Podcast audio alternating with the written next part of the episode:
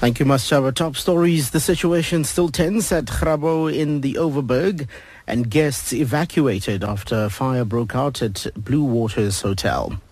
Good morning. Western Cape traffic authorities say the situation at Grabouw in the Overberg is still very tense and there's high presence of police and traffic officers in the area. This is due to sporadic service delivery protests that started on Monday night. No incidents were reported overnight.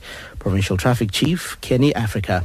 The N2 on the Cape Town side of Sir Lowry Pass at the Gordons Bay Tunnel is still closed for traffic. And on the other side, on the Caledon side of um, the pass uh, at Bot River, we also closed off the N1 on that side. So the alternative route uh, remains the same. That's the Clarence Drive, uh, Kleinmond for the R44. The Theewaterskloof municipality in the Overberg says the damage to municipal property in the area due to violent protest action is estimated at between 5 and 6 million rand.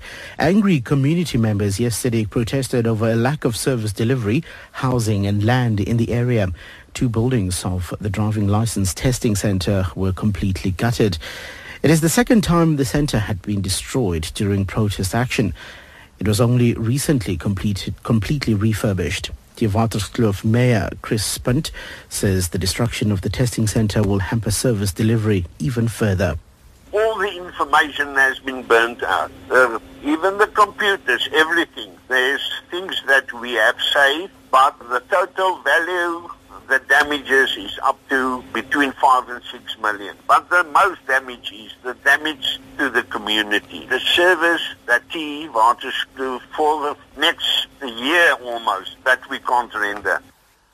Members of the police attending a conference at Durban's Blue Waters Hotel helped to evacuate other guests and staff when a fire broke out from an electrical transformer.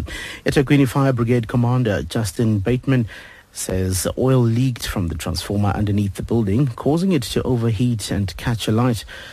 Firefighters have extinguished the blaze. Bateman says they are busy damping down the area where the fire was. There have been no reports of injuries. Hundreds of angry community members from KwaNonqaba near Mossel Bay in the Southern Cape are expected to protest outside the Mossel Bay Regional Court today, where a child rapist is expected to be sentenced. The 64-year-old suspect raped a girl of seven in November 2014 while she was on her way to school. The suspect was known to the victim and resided in the same street. Community members have called for the harshest sentence in spite of the suspect's age. South Africa and Venezuela have committed to further strengthening existing political and economic relations. This came out during the visit of Venezuelan Vice President Aristobulo Isturiz to Pretoria. The visit forms part of Venezuela's larger objective of strengthening ties with member countries of BRICS countries. Venezuela hopes to benefit largely from Pretoria's experience in the mining industry and cooperations in areas such as education, pharmaceuticals and the tourism sector. Speaking through an interpreter, the deputy president says South Africa's participation in several international bodies makes it an important partner for further cooperation.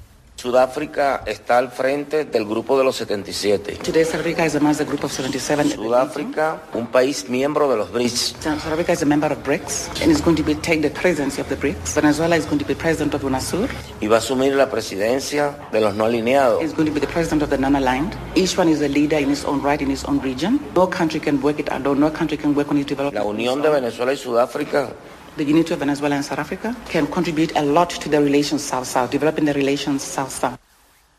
And finally, the Brazilian President Dilma Rousseff has asked the Supreme Court to block impeachment proceedings against her hours before she faces a crucial vote in the Senate. In the vote, if the vote goes against her, she will be suspended for up to six months while the trial proceeds. BBC's Leonardo Rocha reports. Dilma Rousseff could be spending her last day in office 18 months after being re-elected to a four-year term.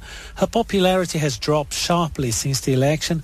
The governing Workers' Party has been tainted by allegations of corruption, but the vote in the Senate is not about that. Ms. Rousseff has been accused of illegally manipulating public finances to hide a growing deficit something she denies. Most Brazilians accept, however, that the decision will be made on political rather than technical or legal grounds.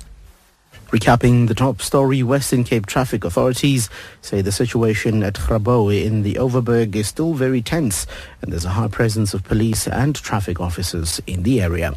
Headlines at 10.30.